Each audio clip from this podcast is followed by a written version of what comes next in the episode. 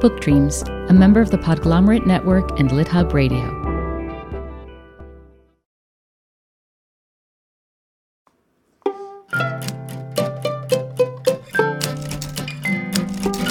Hello, and welcome to Book Dreams, the podcast for everyone who loves books and misses English class. I'm Julie Sternberg, author of a number of children's books, including Like Pickle Juice on a Cookie and Summer of Stolen Secrets, a middle grade novel due out in May. And I'm Eve Yohalem. I'm also a children's book author. My books include The Truth According to Blue and Cast Off The Strange Adventures of Petra de Winter and Bram Broen. In each episode of this podcast, we consider a book related question. The question today is Can we interview this week's guest, Jasmine Mans, a thousand more times? Would that be all right? It would be fine with me. yes, please. I love everything about this episode. I love Jasmine's voice as a writer, I love her actual voice. I love the poem she read for us, I love her analysis of it. I love the stories she tells about becoming a poet and her justified faith in poetry. I am so happy that she agreed to speak with us. Oh, me too. And I know everyone listening will feel the same way. So let's tell you about her. Jasmine Mans is a Black American poet artist from Newark, New Jersey. She graduated from the University of Wisconsin Madison with a BA in African American Studies. Her debut collection of poetry, Chalk Outlines of Snow Angels, was published in 2012. And her first nationally distributed collection, Black Girl Call Home, was just published by Penguin on March 9th and was one of Oprah Magazine's most anticipated books of 2021. Jasmine caused a stir in 2015 when a video of her performing her poem Footnotes for Kanye went viral on YouTube. Since then, she's continued to build a following through her live performances at venues like the Kennedy Center and Broadway's New Amsterdam Theater. Jasmine is also the resident poet at the Newark Public Library. We started by asking Jasmine about her experience becoming a poet, the first poetry she read or heard and loved. This is what she said. I remember writing my first poem at home and showing my mother. She was cooking in the kitchen. And I remember her just saying, like, write more, write more, getting me out of her hair because I'm pretty sure she was busy doing something. that would eventually lead me into these oratory classes and competitions that I would participate in, like as a kid, and like the church basements of different churches. I would get my start sort of there, where I would um, be given books by Maya Angelou and uh, Nikki Giovanni, and I was told to recite. And there was something about me that didn't understand the gravity of these poets or these poems. I wanted to do my own work. I wanted to write my own poetry. That's where I kind of truly became a poet when I didn't understand these other poets and I wanted my own story. Do you think there was something about poetry in particular, as opposed to prose, that drew you in? And if so, what was it about it? I believe it was verse. It was not just poetry, but it was music. It was rap lyrics. It was things that rhymed that were beautiful for me. I loved melody and I love storytelling. And I was always drawn to things that held a story, whether that was a song about heartbreak or a rap song that held a full, thick narrative. But as a child, I was always drawn to a good story and rhyme. I wanted to rhyme. When you think about storytelling and rhyme and verse, it not only attaches itself to the memory, but also the body. And so I think at a young age, I was able to memorize and store words in a way that I did not know would be useful to me today. Did you ever have a feeling like I'm not very good at this and then you got better? Oh, I think that's the most consistent feeling. I'm just so bad at rhyme. I guess I'm looking for inspiration that if I kept at it, I might get better. Yeah. I think yeah. as I grow in the art form, I'm introduced to new complexities of rhyme and storytelling. I've entered in spaces where storytelling was just digital. I've entered in spaces um, where storytelling was just voice. And then in certain spaces where it was just words on page, there are spaces of storytelling where no poets exist. And so there are always different ways to engage the art form. I'm always feeling like I'm just a student relearning something over and over again, especially now, like being my like first days as like an author of a book that is nationally distributed. It's a new experience and engaging people and art. And so I think every few months, I feel like I'm just new at this thing. Every time I start a new book, I think this should feel familiar by now. This should feel routine by now, and it never does. You're like, what am I doing? What am I doing? yeah, exactly. Why do I feel like I know nothing? Right. I even feel that way with each interview. I'm like, why am I nervous? I shouldn't be mm-hmm. nervous. Right. I, I, feel that way too. always, always. So, when did you decide that you wanted to be a professional poet and why? It's so funny because I was just looking at an old article that was pulled up of mine from high school where I think I was very certain that I was going to be a lawyer and a fashion designer and that poetry was just something that I did as a hobby. I think poetry was leading me way before my mind understood the journey. And in college, it's the thing that kept me interested because I was taking classes that either allowed me to write poetry or allowed me to engage in poetic thought and Black poetic thought at that. And so that's what kept me interested. And being able to just stay in college allowed me to strategically engage with professors and engage in my art form and become in a way that, like, I would not have been able to if I didn't go to college.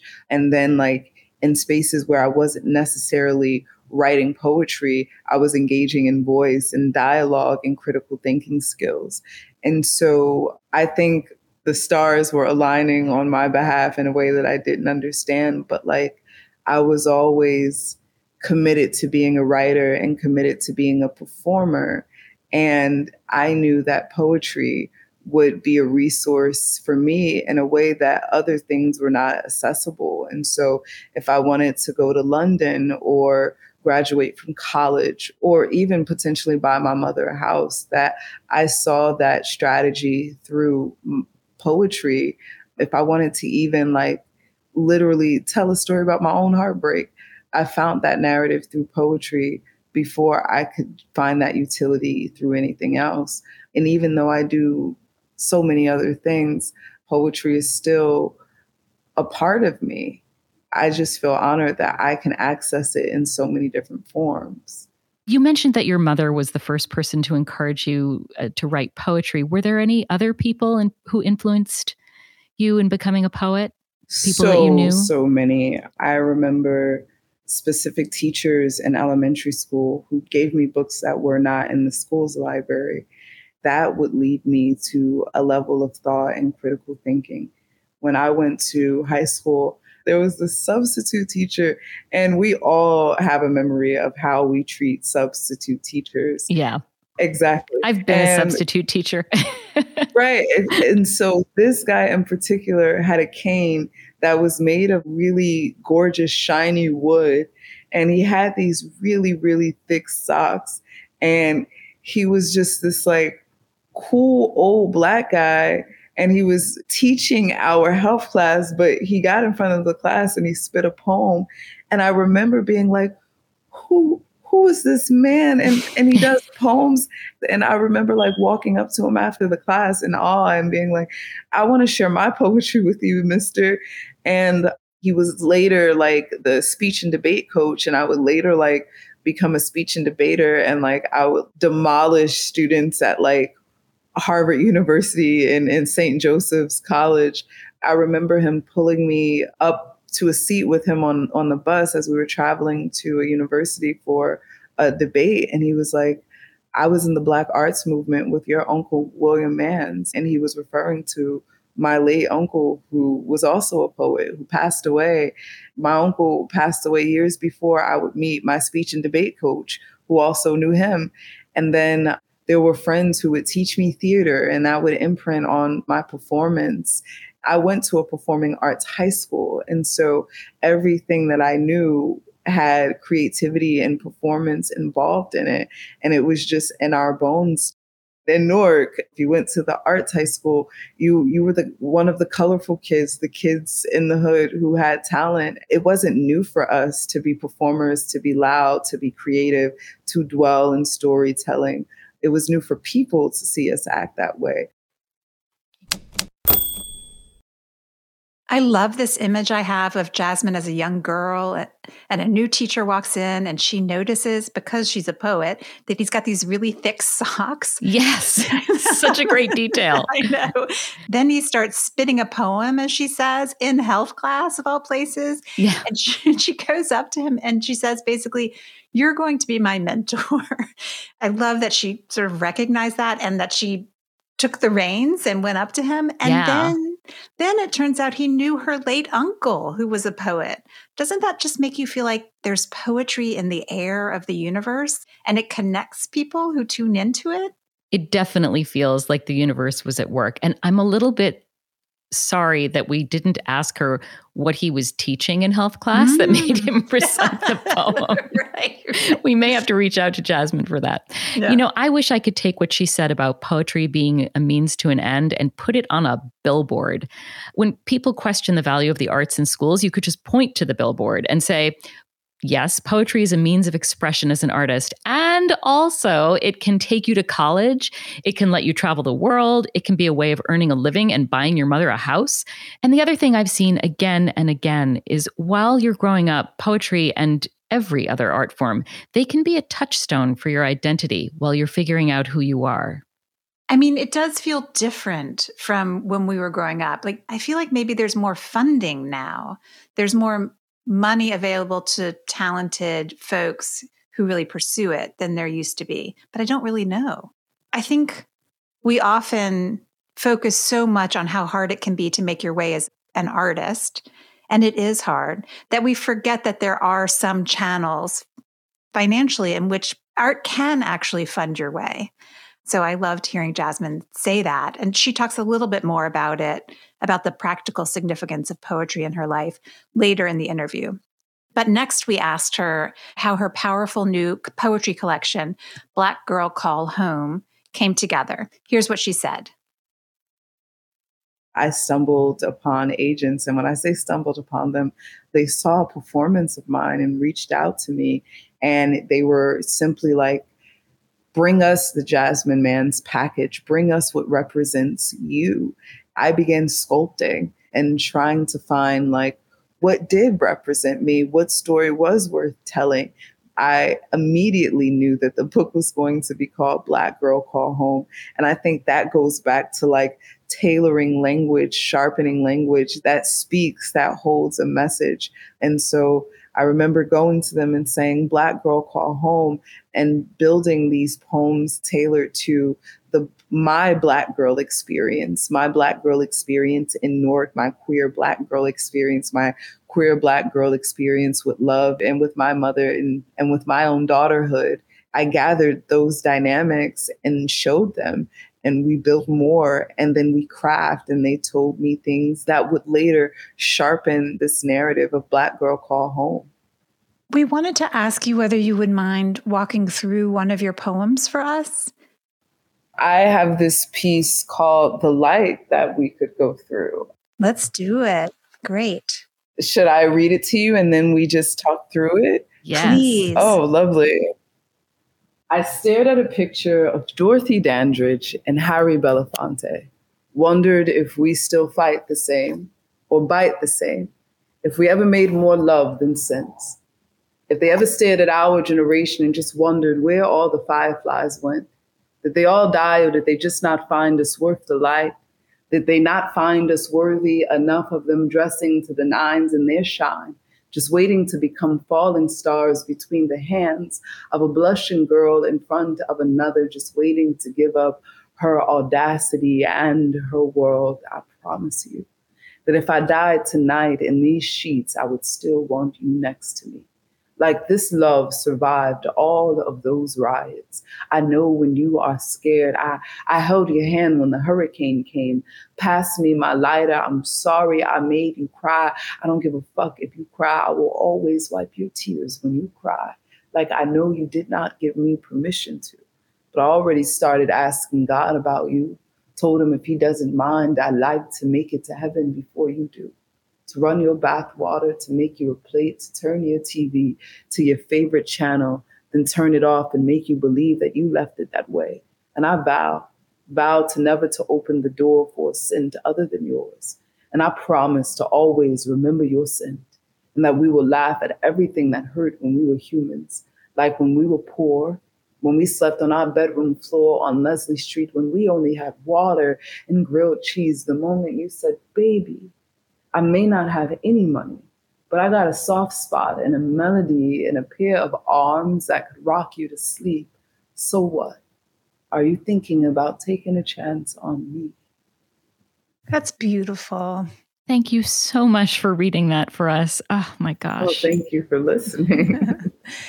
Is there anything um, you'd like to say about it? Anything at all, you know, about the word choice, the origin, line breaks, rhythm, whatever you like? Yeah, um, I I love this piece because I remember being intentional about what love could feel like. Mm. It was a piece written a very long time ago when when I was in college when I had my first apartment. I was literally looking at the picture of Dorothy Dandridge and Harry Belafonte was like biting down on her neck. And that's when it was like, I wonder if we still fight like them, like the old folks used to mm. fight the same or bite the same. And so we go from fighting to the passion.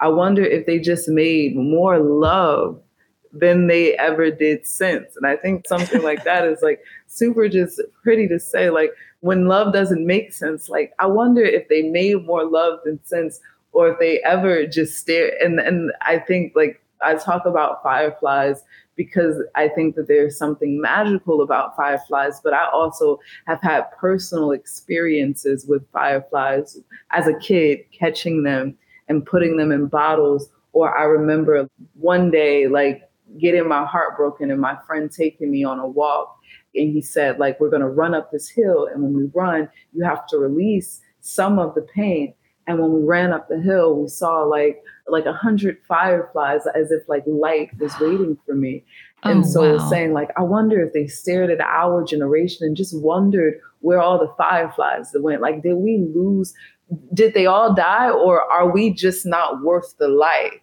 Mm. Does light shine like it did back in those days? And then, like, fast forwarding, like, if I died tonight in these sheets, I would still want you next to me.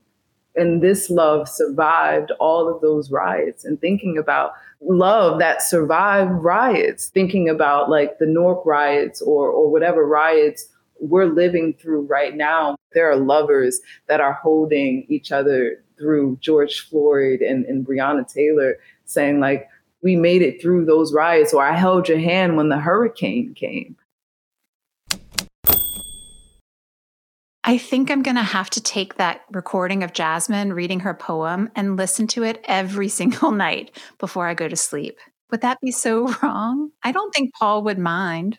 I think Paul would thank you. I've been listening to the audiobook, which Jasmine reads, and following along with the written text. It's something I love to do with music. I'd listen to a recording while reading the score, and I always catch details I would have missed just doing one or the other. Yeah, and I have to say, the way that she reads in particular makes the poem, it just enriches it so much. Yeah. There are so many incredible poems in Black Girl Call Home. The collection opens with two poems that focus on hair. We asked Jasmine why she chose to begin the collection with them, and here's what she said. I wanted to start with joy and youthfulness. I wanted the narrator to be a Black child. And so it's not just like what is being said, but the voice of how language is being projected. It starts with a childishness. It starts with like a little girl seeking her mother and seeking pretty. It led us straight from the cover into this girl's hair, into mm. this child's dynamic of beauty. Um, and then we, we join into who her mother is. I wanted people to walk in the house with a welcome. And I wanted people to walk in the house with the understanding of who is greeting them. And I think that that's what we did. You play with structure or form in the collection. Some poems are long, some are very short, some pieces are more like essays. Can you talk a little bit about the thinking that goes into the form for you? Yeah, I um I wanted to engage the reader where they're just not having a flat experience with the book where there is an experience to be had other than just reading back and forth from left to right. How do you give the audience an interactive experience? How do you give the audience, the reader, an experience that allows them to kind of sit creatively on the edge of the text? And so, even when you look at the poem Serena, it looks messy, it jumps, the, the words it jump because I was experiencing a tennis court. I was experiencing a ball being bounced from one space to the next. And so you're kind of traveling with me, right? I mean, as writers, our job is to kind of grab what we see in the mind and put it on paper. There's so many different layers happening. It makes me wonder, in part, what the editing process is like and what kind of feedback you get from your editor.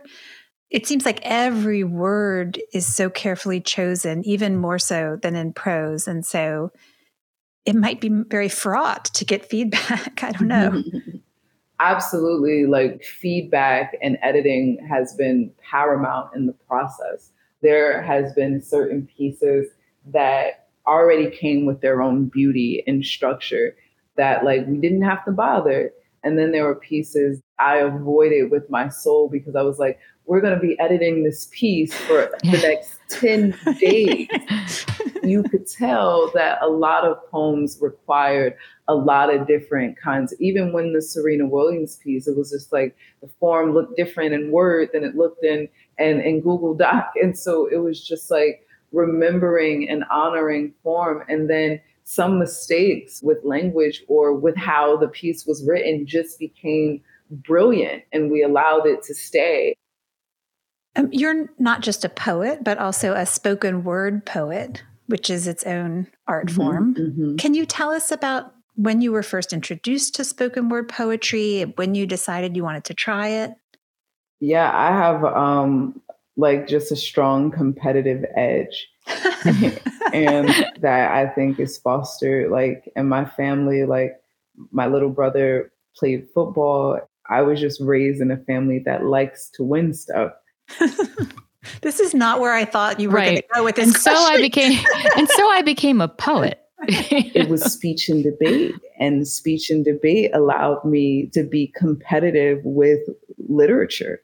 And then what else allowed me to be competitive with literature was spoken word and slam poetry. And so it was like two of these things that I enjoyed thoroughly competition and study and practice with literature. And so while I was in high school and going to college, the literacy scene for young people was being funded, and you saw different authors and youth educators putting together literacy programming. And so I was allowed to not just compete and do poetry and slam poetry and performance, but I was also winning scholarship money.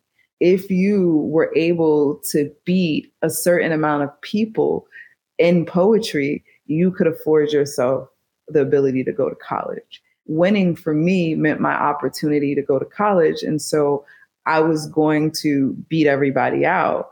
And that became my thing. What were your first experiences on stage like? Do, do you remember any of the earliest poems that you performed and how you felt? I remember being so wild on stage, like running around the stage, being as loud as I could, not being able to breathe, thinking that if you could just exhaust your whole self, that meant that you were giving the best performance. I cringe at old videos of myself because um, I was so young and full of just a lot of energy. And as you, I think, watch the videos progress, you can see that energy being honed and tailored into a different voice, a more mature voice. Yeah. Mm. You answered my next question, which was how has your style evolved? well, I would, you know, I've seen videos of more recent performances and I would actually say it's more of an intense stillness as opposed to sort of frenetic motion, right? I think now more than ever, um, I rely on my voice more than my body. Mm-hmm. I'm allowing myself to experience myself as a voice actress and to experience my own voice. And that's something that I'm using almost like you see musicians and singers. They know the capacities of their voices. They know the emotional undertones. They know how to lure people in with the sound of their voice. And so saying that my voice is instrument and that poem is utility, how do I build the story and the crafty manipulation of art and form? That's what I hope is seen in the stillness. Just me using and relying on the instrument essentially. What is your preparation process like? When I'm getting ready to perform, I need the most stillness as I can have. I like to spend the day doing absolutely nothing. Anything extra that I'll have to do will make me feel anxious. I want the day of just thinking about the words of the poem. And so, like, I'll walk around my house performing and just being in like the most relaxed state. The best way for me to honor the story is to just spend the day sitting inside of it Mm-hmm. And how much does interaction with the audience play in? When I'm writing, I try to remove the audience from the story. I don't want my words to be altered based on what someone will think, but I want to know that, like, I'm speaking to my people in their language, in my language, and not showing up to my community with a westernized version of my narrative that's something truly, truly important to me. And then in performance, especially slam poetry, it is about the narrative imprinting on the audience.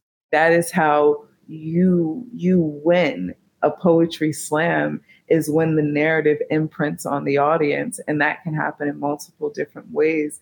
And so when you hear a punchline or when you hear ideas being told in a way that is unique, the audience now remembers that. It imprints on the canon, like people now can reference those things. And so when I'm writing things that I know will imprint for an audience, I am asking myself questions like, which part of this will they remember the most? Why is this going to be creative enough that it will sit in someone's memory? Why is this worth existing in the canon? and tailoring language as such. We wanted to end by asking if you could recommend some favorite spoken word artists and also maybe some poetry collections or written word poets. Yeah, um, anything Patricia Smith, Gwendolyn Brooks, Danez Smith, Terrence Hayes, um, Ahmad Johnson, Alicia Harris, uh, Carvens Lissaint, there are so many beautiful, beautiful collections that are are out right now. Finna by Nate Marshall, um, Clint Smith, so many beautiful poets supported my book and gave me blurbs. Jericho Brown is one of those people. And even non-poetry like Ta-Nehisi Coates or or the great Toni Morrison are always just beautiful moments of language Ocean Vuong, who's a poet but wrote a novel on Earth We Are Briefly Gorgeous, was one of the most beautiful books I've ever read in my life. Any of those books, I think, will take you down a rabbit hole of just literary love and just complex emotional thought. I don't even know where to start. I love everything that Jasmine just said. I love that she thinks about people walking into her book like they're walking into a house, meeting the girl, meeting her mother. I love this image of her as a young spoken word poet running around the stage yelling. It is so at odds with what she does now. I love that she became a spoken word poet as an alternative to football. And I love that poetry actually paid her way through college. I am right there with you. And I also want to mention the drawings that are included at the end of the book. They look like kind of handwritten flowcharts or maybe a family tree, except instead of names and birth dates, they have different words. And Jasmine described those drawings to us as examples of what it's like inside her mind, and also a visual of how she builds the ideas that she uses in her poems. She said, including the drawings was a way for readers to engage with her mentally. And also, they're a poetic form in their own right. Yeah. I just, I feel like I have so much more poetry in my life right now after this episode. I love that. And I hope our listeners feel exactly the same way. So that is it for this episode of the Book Dreams podcast. Thank you so much for listening. Please subscribe if you haven't already. And if you like the podcast and think someone else would too, please rate and review us on Apple Podcasts or your favorite podcast app. Be sure to let us know if there's a book related topic you've wondered about, and we'll try looking into it in a future episode. You can reach us for that reason or any other at contact at bookdreamspodcast.com. We're also on Twitter at bookdreamspod and on Instagram at bookdreamspodcast. You can find Jasmine at jasminemans.com and on Instagram as poet Jasmine Mans. Many thanks to our producer, Gianfranco Lentini, and to our theme music composer, Maya Polsky. You can find Eve at eveyohalem.com and me at juliesternberg.com. And check out the podcast website, www.bookdreamspodcast.com. Until next time, happy book dreaming. Happy book dreaming. Come listen to Book Dreams with Julie and